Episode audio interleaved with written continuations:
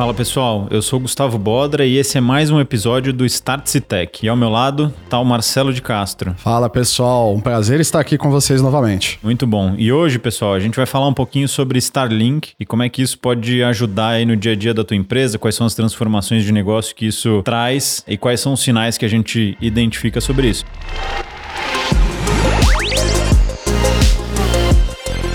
Start Tech.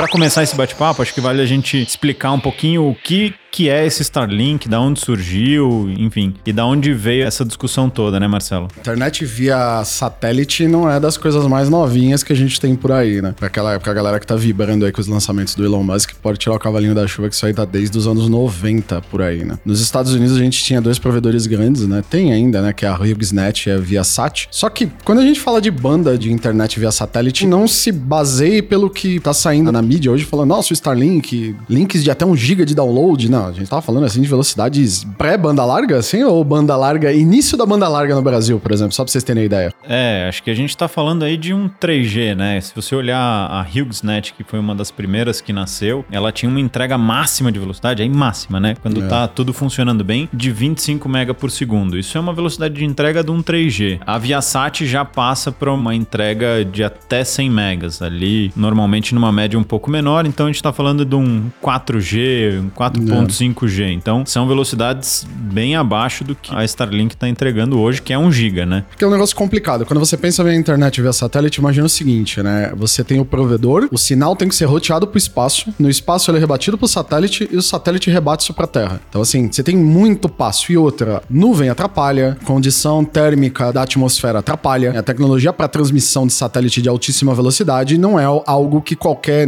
você poderia falar, ah, não vou vender para o público tradicional. Não, não dá, não, não tem como. E quando você fala, por exemplo, no caso dessas velocidades que o Gustavo falou, você vai falar, pô, mas o que, que dá para eu fazer com uma internet desta época e com, com essas bandas mais antigas? Olha, eu vou te dizer como o mundo é hoje. Quando a gente fala em conteúdo 4K, e 4K é uma realidade na maioria das casas das pessoas, que uma televisão custa em torno de. Uma televisão 4K ok custa em torno de uns 2 mil, 3 mil reais no máximo. Então, quando você pluga seu aplicativo ali da Disney Plus e fala, hoje é hora de ver o lançamento da Marvel, ele baixa em torno de 7 GB por hora. Então, você tá assistindo filminho de duas horas, 14 GB. YouTube são 15 GB por hora. Amazon Prime, que é a menos gastona, a gente tá falando de 6 GB por hora. Aí fala assim: tenta baixar 6 GB por hora numa rede 3G de celular. É, você vai passar raiva. Não tem muita mágica. Então, a ideia da Starlink é prover ou democratizar esse acesso à internet via satélite. Como é que esses caras fizeram isso, né? A Starlink surgiu como um produto, ou vamos chamar aí de um braço da, da SpaceX, que eles pensaram o seguinte: falaram, bom, a gente construiu um foguete que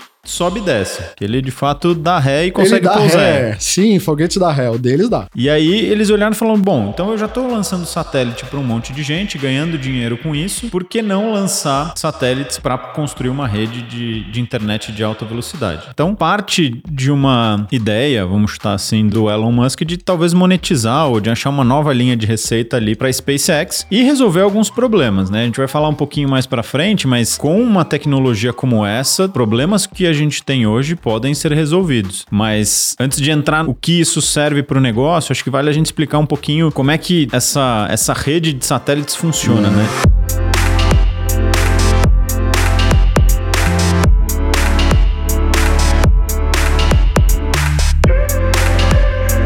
No último número, se eu não estou muito enganado, eles estavam já com 2.100, 2.300 satélites ao redor da, da Terra. É, eles estavam até janeiro, deve ter aumentado bastante, porque basicamente a gente está no final do ano, mas o último número que a gente conseguiu levantar, eles estavam em torno de 2 mil satélites na constelação. Os lançamentos não são grandes, eles lançam em torno de 50 alguma coisa satélites cada vez que o Falcon 9 decola. E é muito engraçado, né? Uma missão paga do Falcon 9 é o que financia a próxima do Starlink. Quer dizer, quase praticamente ele não tira do bolso dele, né? Né? O Elon Musk ele tem liberação de 12 mil satélites para colocar em órbita. Expansível até 42 mil satélites, né? Aí vocês vão falar assim, pô, mas o que o Gustavo disse, como ele vai monetizar? Imagina o seguinte, a SpaceX ela não tá sozinha nisso não, tá? Você tem a Kuiper, que é da Amazon, ela tem liberação para até 3.200 satélites em torno ali. E a gente tem a OneWeb, que ele é uma joint venture da SoftBank, quem acompanha o mercado de startup brasileiro conhece a SoftBank, eles têm, botaram muito dinheiro no Nubank aí, só pra você ter ideia, da Qualcomm e da Airbus Defense. E eles vão colocar uma rede de mais ou menos 640 satélites, porém com foco em IoT. Não é para o internet comum que você pode usar no teu computador. Imagina o seguinte, né? É a tal da história de dominar o mercado. Se nenhuma dessas conseguir bater de frente com ele, o mercado de internet via satélite vai ser dele. Passa não tem nem o que dele. falar. É, e, e se olha a, a subsidiária da Amazon que tem essa liberação, eles têm a liberação para lançar o que a Starlink já lançou. Já lançou, é. Que eles estão fazendo o lançamento de 50, 60 satélites a cada um mês. Então, Sim. normalmente, quem chega primeiro nesse tipo de mercado ganha. Ganha. Quais são os problemas disso? Aí a parte técnica do negócio. Quando tem uma tempestade solar, por exemplo, como aconteceu alguns meses atrás, parte desses satélites param de funcionar e É. você tem que lançar tudo de novo. Então, tem uma complexidade aí técnica, mas que isso nunca foi muito barreira pro senhor Elon Musk, Sim, né? né? Quando o nosso astro-rei tá de mau humor, seria equivalente ao Sol estar com azia e ele, ele fica bem nervoso. Ele teve uma época que derrubou, acho que quase 400 satélites, alguma coisa assim. Não, acho que, não sei se foi 400, algum número perto disso. Eu sei que ele estragou, o Sol estragou muito satélite com uma tempestade solar que ele teve bem forte aí. Pra vocês terem ideia de quanto isso é alto, os satélites, eles têm três faixas de operação. 350 quilômetros, 550 e mais de 1150, né? Por quê? Quando você pensa na visada da Terra, né? Quando um satélite ele tá se pondo no horizonte, se você não tiver um próximo vindo, você vai ter uma interrupção do sinal. Mas é aquele negócio de quanto maior você tem a a altura dele, você tem uma cobertura do céu, uma distância do céu maior que ele vai percorrer. E o que, que eles podem fazer? Os satélites que rodam mais baixo, eles têm maior taxa de transferência. Então, o que a Starlink faz? Em zonas onde a internet é muito, muito, muito rara e escassa, você coloca os satélites mais baixos e você consegue uma velocidade de transferência enorme. Aí você vai falar, pô, mas os satélites se movem? Sim, os satélites eles têm motores iônicos. A coisa não é complicada por si só, assim, a tecnologia é sensacional. Ele tem sim motores iônicos onde eles se movem, porque um dia todos esses satélites vão cair, né? Normalmente tudo que tá em órbita um dia cai, mas eles têm uma vida prolongada por quê? Porque eles conseguem acertar as órbitas deles, né? É, e aí ele tem uma tecnologia que ele, por conta dessas faixas de proximidade com a Terra, né? Quanto mais perto, menor a cobertura, mas mais rápido, e quanto mais longe, maior a cobertura, menos velocidade. Ele consegue se comunicar entre eles. Então ele tem todo um algoritmo ali por trás que acha qual que é o melhor ponto de acesso, vamos dizer assim, para você se conectar e te entregar a melhor velocidade. Então, além de toda a ciência de foguetes para subir esse negócio, para manter ele lá em cima, tem toda uma inteligência artificial ali por trás que conecta e te fala: bom, nesse momento é melhor você usar o satélite 123 porque ele vai te entregar a melhor velocidade. E essa é uma das poucas situações na vida que a gente pode usar o clichê ciência de foguete realmente é, né? A gente não tá simplesmente dizendo que a coisa é complicada. E, gente, assim, pra, só pra ilustrar o nível da complexidade, um desses satélites, eles se movem a 27 mil quilômetros por hora. Aí você fala, como uma antena fixa no solo? Porque sim, aquele discão é fixo no solo. Como um discão daquele consegue acompanhar algo que passa 27 mil quilômetros por hora? Inclusive, quando tem lançamento, a SpaceX, ela sempre avisa, se você der muita sorte e o correr dele passar por cima do Brasil, às vezes durante a noite, em dias de céu claro, sim, eu sei, São Paulo é complicado, você consegue ver as constelações passando por aqui. A velocidade dela é descomunal, ele cobre o céu assim em questão de, de poucos minutos, né? E a antena é um milagre. Ela tem um sistema de, de array multifaseado, né? Onde ele tem, o que esse nome complicado quer dizer? São pequenas anteninhas que juntas elas criam o efeito de uma antena muito maior. Só pra vocês terem ideia, quem tinha acesso a esse tipo de array multifásico era exércitos. Olha o nível de tecnologia que ele embarca numa caixa que custa hoje 3 mil reais. É, e e essa é outra grande inovação da Starlink, né? O preço do kit, se você olhar para toda a tecnologia e todo o processo envolvido, ele é muito barato. Então, hoje eu não vou lembrar exatamente os valores, mas você paga uma taxa de instalação de mais ou menos 3 mil reais. E aí, isso é uma vez, né? Instalou, acabou. E aí você passa a pagar uma mensalidade, acho que eles baixaram agora, tá na casa de 200 reais. É, vamos datar o episódio. Ele acabou de baixar, porque ele disse que não foi só no Brasil, eles baixaram no mundo inteiro, que eles falaram, não, a gente precisa adequar o valor da mensalidade à realidade do país. Eles baixaram pra 230 reais, se eu não me engano. É, que hoje, se você for olhar uma internet de banda larga com 200, 300 mega nas grandes cidades, vai custar mais ou Mais ou menos, menos por aí. isso. Então, ele tá dentro do preço de uma internet de banda larga. Então, é muito louco você imaginar imaginar que toda essa tecnologia consegue se pagar por esse preço. Mas, de novo, acho que essa é parte da estratégia da SpaceX para se monetizar, dentre várias outras, né? Agora vamos tentar pensar, Marcelo, acho que a gente discutiu bastante sobre quais são as aplicações e como é que isso, de fato, pode transformar o mercado, né? Tem alguns insights interessantes que a gente pode trazer olhando para essa nova tecnologia.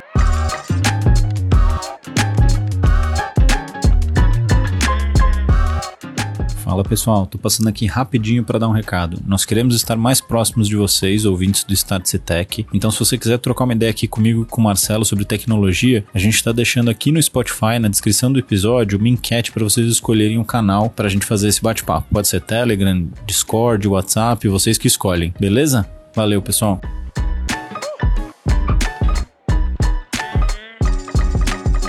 Imagine o seguinte, né? Quem mora, vamos falar aqui de São Paulo de novo, né? São Paulo acaba sendo o nosso exemplo mais fácil porque nós moramos aqui. Mas quando você pega o eixo principal de negócios aqui, você pega o antigo centro financeiro de São Paulo, que é a Avenida Paulista, o atual centro financeiro, que é a Faria Lima, e aonde tem grande parte das empresas de tecnologia, que é a Berrini. Você pega esses três grandes eixos, por que, que a coisa cresceu em torno disso? Por quê? Por causa da infraestrutura. Uma das coisas que você pode falar é a infra de comunicação. Feixe de fibra, linha de dados, internet de altíssima velocidade corporativa. Aí você fala assim: o que impede, por exemplo, das empresas irem para outros lugares? Empresa entenda muito escritórios, né? Vamos começar com um exemplo mais fácil, né? Porque onde eu vou ter essa infraestrutura, por exemplo, de telecom que não seja nesses grandes, essas zonas dentro da cidade de São Paulo? Aí você vai falar, putz, não posso arriscar, então já vou para lá. Com o Starlink eu posso te dizer, você pode ir para praticamente qualquer lugar. Agora você pode realmente montar sua startup no meio do nada. É, e, e esse é um gancho interessante para pensar em aplicações, né?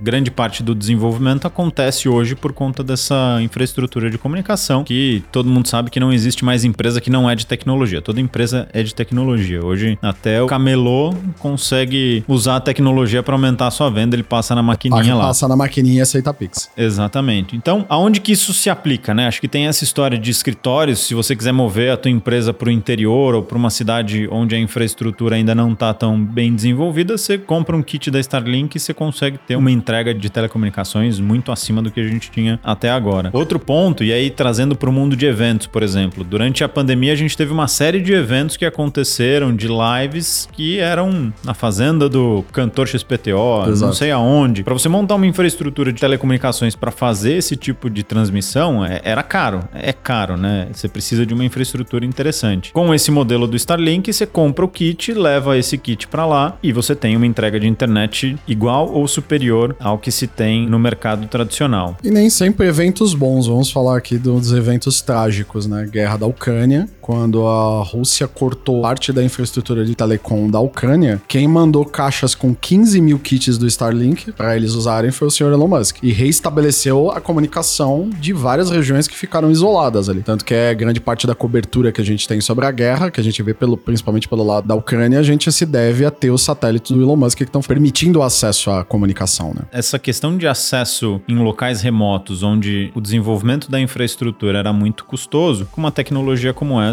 passa a ser muito mais fácil e muito mais barato. Outro grande mercado que a gente enxerga que pode ser transformado com essa tecnologia é o agronegócio, né? Então imagina que cada vez mais as fazendas estão se conectando e usando tecnologia para aumentar a produtividade. Hoje você tem tratores, por exemplo, da John Deere que são autônomos, eles rodam sem ninguém precisar estar tá lá. E como é que eles funcionam com isso? Você precisa ter uma tecnologia de comunicação. Você tem uma série de sensores hoje na plantação para saber se tem peste, se não tem peste, se precisa irrigar, se não precisa irrigar. Então, toda essa infraestrutura depende de uma outra infraestrutura de telecomunicações que pode ser muito facilitada com Starlink ou com tecnologias de comunicação via satélite de alta velocidade, né? É, antigamente, como é que você vai falar assim, ah, vou ligar machine learning para entender a forma que eu colho melhor, eu colho mais rápido, onde eu aplico o que eu planto aonde? Não tem. Assim, você ia ficar, você teria que ter um mini CPD dentro da tua propriedade para fazer um negócio desse. Hoje, com a internet, você consome qualquer serviço que alguém ofereça de uma empresa, você consegue fazer isso, né? E assim, tem um termo que eu vi recentemente, eu adoraria ter cunhado esse, mas não fui eu, que hoje a inteligência artificial permite que a gente aprenda com o futuro, mesmo ele não existindo. Ela permite isso. A gente pensa no setor do agronegócio, onde a coleta de dados é muito grande e muito rica, por que, que ele não vai aprender do futuro de como ele vai trabalhar melhor?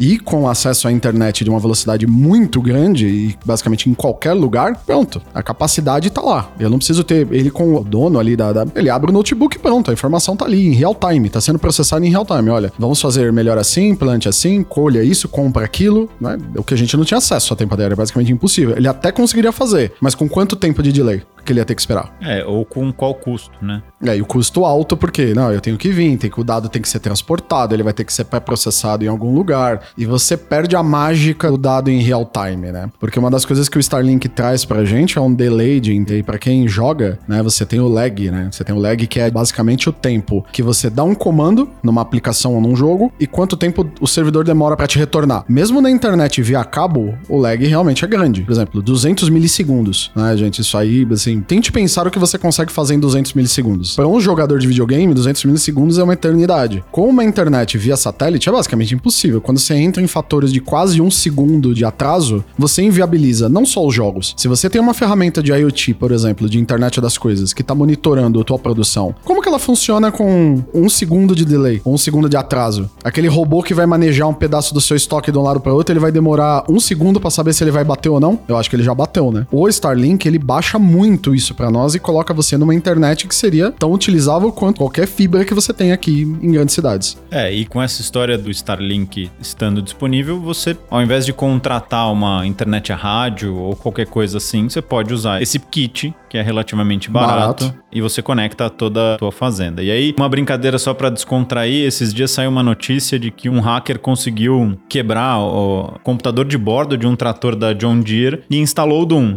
Então, se você quiser usar o Starlink para jogar dentro do seu trator na tua fazenda também é possível, né? Então só para quebrar um pouco do gelo é. dessa discussão muito séria, mas é, é, um pouco da transformação que está acontecendo, né? Você passa a ter tudo conectado e para você ter tudo conectado você precisa ter uma infraestrutura que suporte isso. É importante dizer, senhores operadores de trator que ouvem o Start Citec, não estamos orientando e nem incentivando a fazer nada. É, mas eu, o ponto importante é isso, né? Você passa a ter acesso à, à internet e a se conectar no mundo de forma muito mais fácil.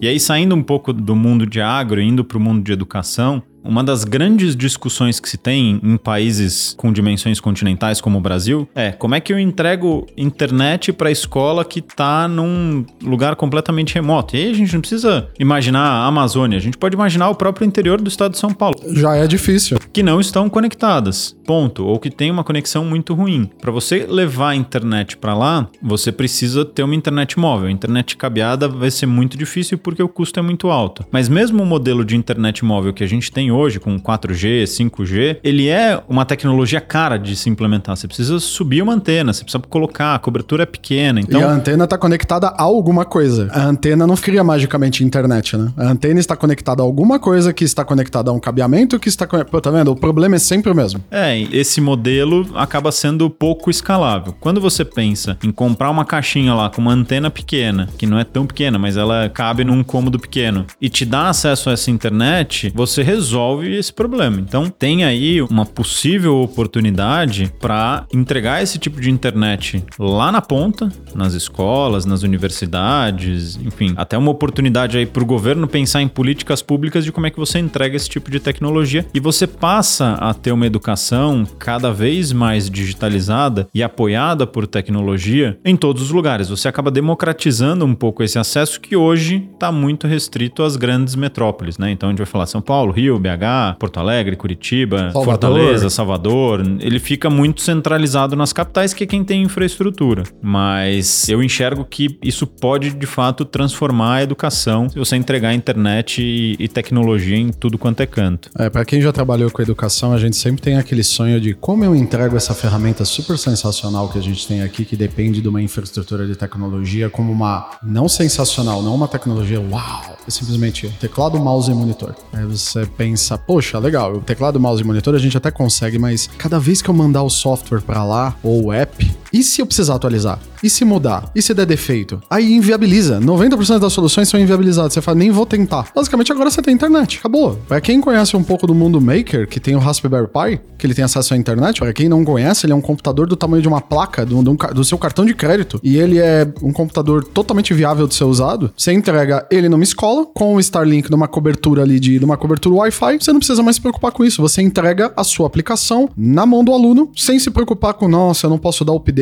como é que eu vou mandar essa carga de dados? Não existe uma, uma forma de, de atualizar isso decentemente, então eu não vou tentar. Agora você pode, não tem barreira. E essa é uma discussão muito grande no mercado das edtechs, né? Quem olha para o ensino básico, principalmente, né, que é onde está mais espalhado, tem ideias muito boas, tem muitas edtechs surgindo, só que elas acabam ficando restritas aos grandes centros. Então, tudo que você puder imaginar de tecnologia para ajudar engajamento nas escolas, para ajudar a aprender melhor, aprender mais rápido, ajudar quem tem dificuldade com português, quem tem dificuldade com exatas. Então, tudo isso já existe. Só que hoje está restrito a um grupo muito pequeno. E se você pensar que hoje o Brasil tem ali 45, 50 milhões de estudantes, sendo que desses 50 milhões, vamos arredondar, 10 milhões estão no ensino privado, que aí está mais centralizado, e o resto está no ensino público, que aí está segmentado, tem uma oportunidade gigantesca até de negócio, não só de transformação social, mas Exato. de negócio de fato. Hoje o teu produto, se você é uma edtech, você vende para um mercado, vamos chutar aí de 20 milhões de alunos, se você considerar 10 milhões que estão nos grandes centros, ou um pouco mais, você passa a ter acesso a um mercado muito maior, né? É, se for uma edtech que trabalha com ensino de línguas estrangeiras, lembrando que o Brasil tem 3% de falante de inglês, aí a gente linka isso com o assunto do agro. Vai me dizer que a pessoal que tá lá no interior fazendo a produção, ele não precisa de inglês, e quando ele precisa estudar inglês, ele faz o quê? Ele não tem nem opção. Ou ele compra um livro, ou ele tem um professor, ou tem que ser via telefone. Ou se ele tiver uma internet muito boa via rádio, mas assim, ainda vai ter no máximo que ele consegue uma aula via Skype. E com um mercado de potencial desse tamanho, com a internet chegando ali e podendo entregar o teu aplicativo, a tua solução, o teu serviço, o que quer que seja, pronto, a barreira do estar na mão do teu usuário, daquela pessoa que é teu, é parte do teu mercado, tá ali, tá feito, isso caiu. É possível. E com uma barreira de entrada, que, por exemplo, uma pessoa talvez não seja muito cara, mas para uma escola não é, nem para uma empresa. Um treinamento corporativo, você quer entregar um treinamento corporativo, às vezes, para, por exemplo, numa montadora, que tá em alguns lugares mais. Aí ele vai falar, pô, a internet é boa, mas a gente usa só, tá restrito aos computadores, pra gente fazer processamento lá. Processa folha de pagamento e é isso, não temos mais como fazer. Com o Starlink, sim, você consegue oferecer o seu aplicativo de treinamento corporativo sem problemas. É, e, e você pode dar outras opções de, de aprendizado. Então, por exemplo, tem se falado muito de realidade aumentada e realidade virtual. Hoje, de novo, isso fica restrito a quem tem uma conexão boa de internet. Quando você passa a ter isso, você pode dar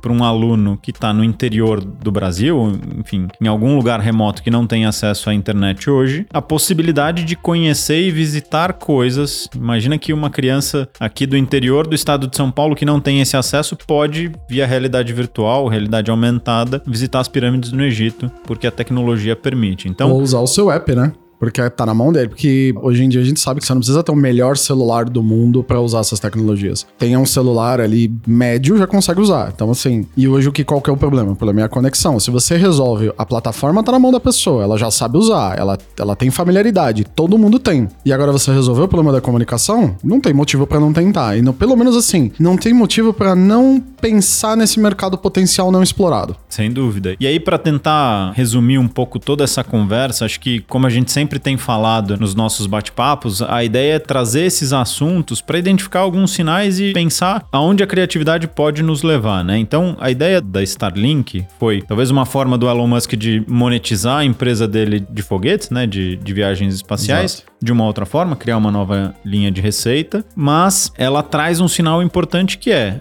você passa a dar a possibilidade de qualquer pessoa no mundo acessar a internet sem ter um custo gigantesco e sem depender de instituições centralizadoras, sem as grandes telecoms para construir toda essa infraestrutura que leva tempo. Então hoje você já tem uma cobertura muito grande. Qual que é a sacada nisso? Você dando acesso à internet para todo mundo, você passa a ter muito mais gente fazendo parte desse mercado, consequentemente consequentemente, muito mais ideia surge, muito mais troca surge, e aí a criatividade não tem fim, né? As ideias, quanto mais espalhadas, melhor coisa a gente colhe com essa troca e com essa informação. É, a gente acredita que a abertura de mercado e, a, a, a, e explorar isso é algo que tem que ser, e, e tem que ser colocado em pauta e não de uma forma, ah, num futuro. Gente, custa 3 mil reais a antena. Custa 230 reais por mês. Ele não custa 30 mil reais a antena e custa 2 mil reais por mês de assinatura. Não é um valor impeditivo. Lógico, dentro da, da realidade do Brasil, ainda não é, a, a, principalmente a compra da antena, ainda não é o valor mais acessível possível. Mas, pensando que você pode, no meio de um completo e total nada, negligenciado por empresas, governos, você consegue ter a internet e o seu produto que talvez você jamais imaginasse que pudesse chegar na mão daquela pessoa, hoje chega chega. Então. É, o lançamento no Brasil do Starlink foi no começo do ano. Não vou lembrar é, exatamente a sim. data, mas foi no começo do ano. Então, vamos dizer que tem seis meses de que isso foi lançado. Em seis meses, o preço já caiu. Então, quanto mais popular for isso, menor vai ser o custo. Então, qual que é a, a grande questão aqui? E é o que a gente sempre fala em todos os episódios. Não espera isso se democratizar para você entrar no mercado, que aí você já perdeu a onda. Aí já era, já passou, já tem gente criando coisa, você já ficou para trás. Aí você vai ser o famoso estou fazendo porque a concorrência fez. É, então a ideia aqui é isto vai acontecer. O Elon Musk não parou de lançar satélites, a Amazon está seguindo nesse caminho, vai ter concorrência por aí e a internet via satélite vai democratizar e vai dar acesso para muita gente. Pensa como o teu negócio pode se transformar e como você pode criar serviços e produtos que aproveitem esses novos entrantes no mercado, que é muita gente pensando só em Brasil. E nem é um problema, por exemplo, que a gente falou antes lá na parte de, de, explicar como o Starlink funciona. Pô, pode ter tempestade solar, que eu acho que eu até exagerei o número de satélite que o Sol destruiu, deve ter sido bem menos que aquilo. Só que não interrompe a rede. A rede não cai. É tanto satélite que a rede não cai. Então você não precisa se preocupar e falar assim: ah, não, é uma coisa que não é confiável. Por que eu vou pensar meu negócio neste meio, sendo que um dia o Sol pode decidir que acabou a graça? Ah, essa queda de satélite que a gente falou, assim, ele, ela queimou. Entenda que, na verdade, o satélite frita, né? É como se ele tomasse um impulso eletromagnético fortíssimo. É basicamente isso, assim. E a rede não caiu, não houve problema nenhum. Por quê? Porque tem, tem satélite demais, eles estão muito distribuídos. Existem fotos que você consegue ver em real time os satélites na internet. A malha que ele tem ao redor do mundo é enorme. Então não precisa se preocupar quanto à disponibilidade, porque eles já se preocupam para você. A infra é deles. O maior sinal que a gente pode dar é: pense agora que o seu mercado expandiu e tem lugares que ninguém pensou em fincar um pé. Aproveite a oportunidade. Quem finca a bandeira primeiro normalmente ou aprende antes e sabe o que não fazer, ou acerta em cheio e ganha muito dinheiro.